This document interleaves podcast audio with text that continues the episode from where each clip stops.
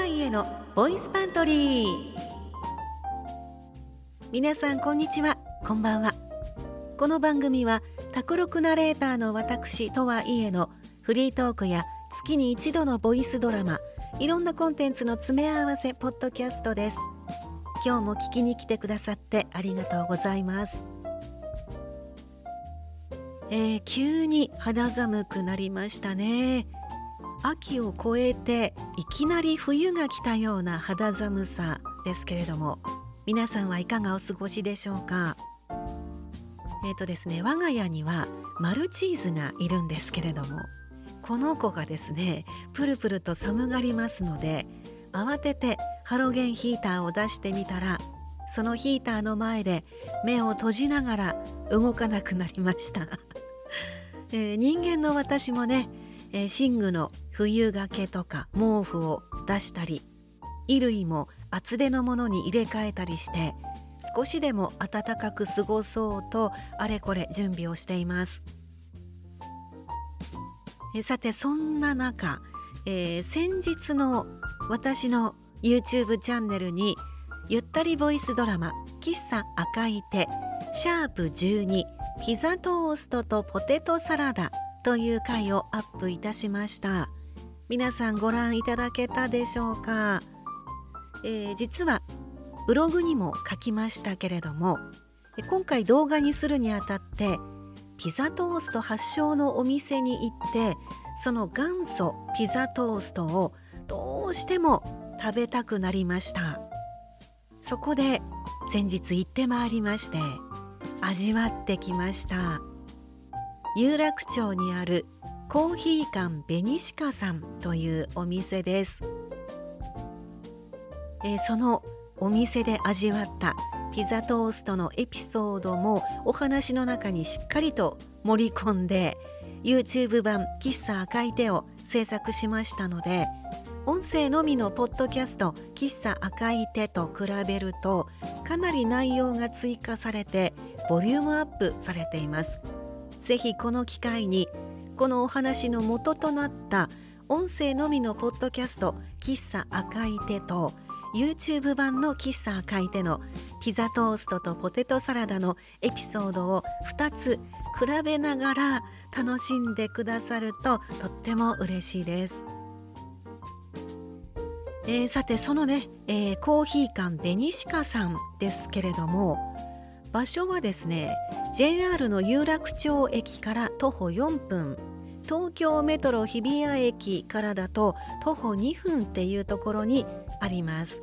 有楽町っていうと高架下の飲食店が有名ですけれどもその高架下沿いの向かいに構えるお店です。創業が1957年ということですからもう60年以上もこの場所で人気の老舗喫茶店です。以前東京メトロの CM で石原さとみさんがピザトーストを食べて美味しゅうございましたと言っていたのはここのお店です。お店の前には元祖ピザトーストという縦看板もありました。老舗喫茶店らしく店内の調度品もインテリアもちょっとレトロでとても素敵なしつらいです。ブログにも書きましたし喫茶赤い手の動画の中でもマダムトワが言ってますけれどもこのピザトーストが本当に美味しかったんです。私がこれまで食べてきたピザトーストとは一線を画すような美味しさでした。トーストの大きさ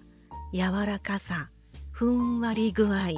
チーズのとろけ具合中の具材の量のバランスそしてそれらのこう総合的な味付けが本当に美味しかったんです。ナイフとフォークでいただいたんですけれどももうね大満足でした。さらにこのセットで出てきた紅鹿ブレンド。これを一口飲んで美味しいって思わず口から出たぐらい美味しいコーヒーだったんです。ちょっとね軽めのあっさりした口当たりでピザトーストがね少し濃いめの味付けなのでこれがぴったりだったんですよね。このコーヒーは1杯ずつサイフォンで入れてくださっててそのサイフォンのサーバーを店員の方が席まで持ってきてテーブルでカップに注いでくださるんです。だから入れたての香りとか温度とかも楽しめて思わずニヤニヤしてしまうほどでした、え、ここのねお店のメニューは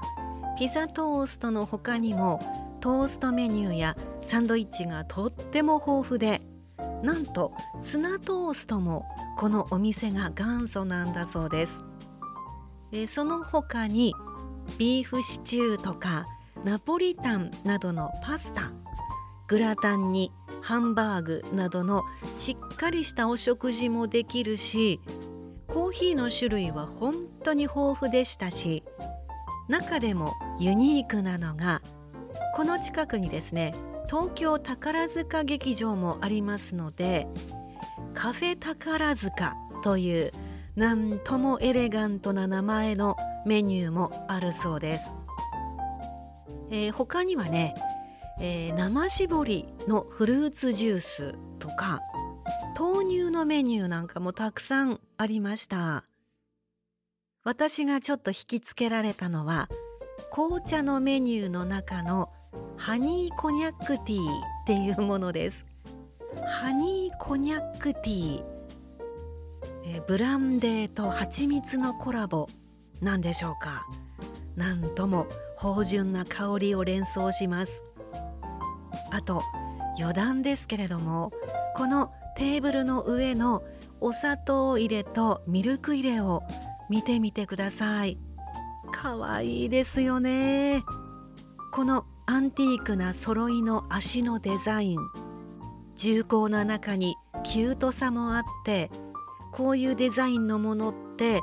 今ちょっと手に入らないですよね。さすが60年以上続く老舗喫茶店だなぁなんて思いました。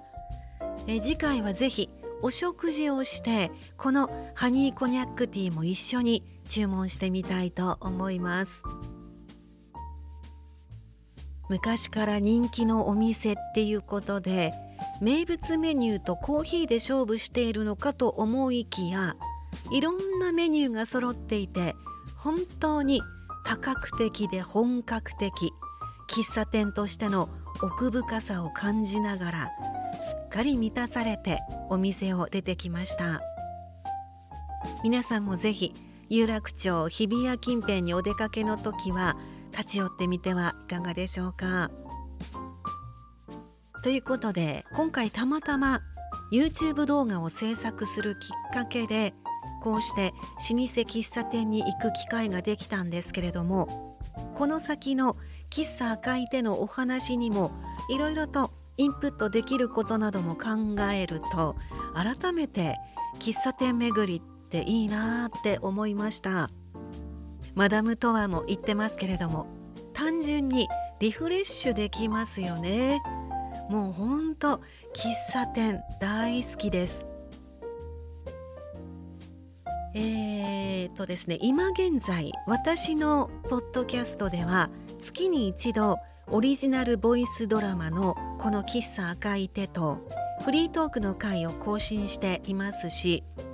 YouTube チャンネルの方ではその喫茶赤い手を画像付きでお楽しみいただいています。原稿も動画用に手直しをして再録音再生音してえ、動画版に作り直しています。ポッドキャストでは今エピソード24まで進んでいますけれども YouTube 版では今のところ後追いでエピソード12までお届けしています。そしてブログではそれらの更新状況のお知らせとかちょっとした裏話なんかも書いていますし TwitterX もやっています。そしてこの度なんとノートも始めてしまいました。ブログをやってるんだから必要ないかなとも思ったんですけれどもちょっと覗いてみたらなんだか楽しそうで、えー、創作をしている人たちの賑やかな広場のように感じて私もやってみようと重い腰を上げてみました。でもねあのー、多分ノートはさらにゆっくり えー、したペースで、えー、更新することになりそうですけれども、まあ、こちらもね書くっていうことと作品紹介を楽しみながら続けていこうって思っていますのでよかったら詳細欄にリンクを貼っておきますのでそちらもぜひご覧ください。ということで、えー、ここまで聞いてくださってありがとうございました。このポッドキャストボイスパントリーにちょっとでも興味を持ってくださった方この先の伸びしろを感じると思ってくださった寛大な方はぜひフォローいいね評価タップお願いいたしますまた YouTube のとはいえチャンネルそれからこのポッドキャストに連動したブログや TwitterX ノートもぜひチェックしてみてください。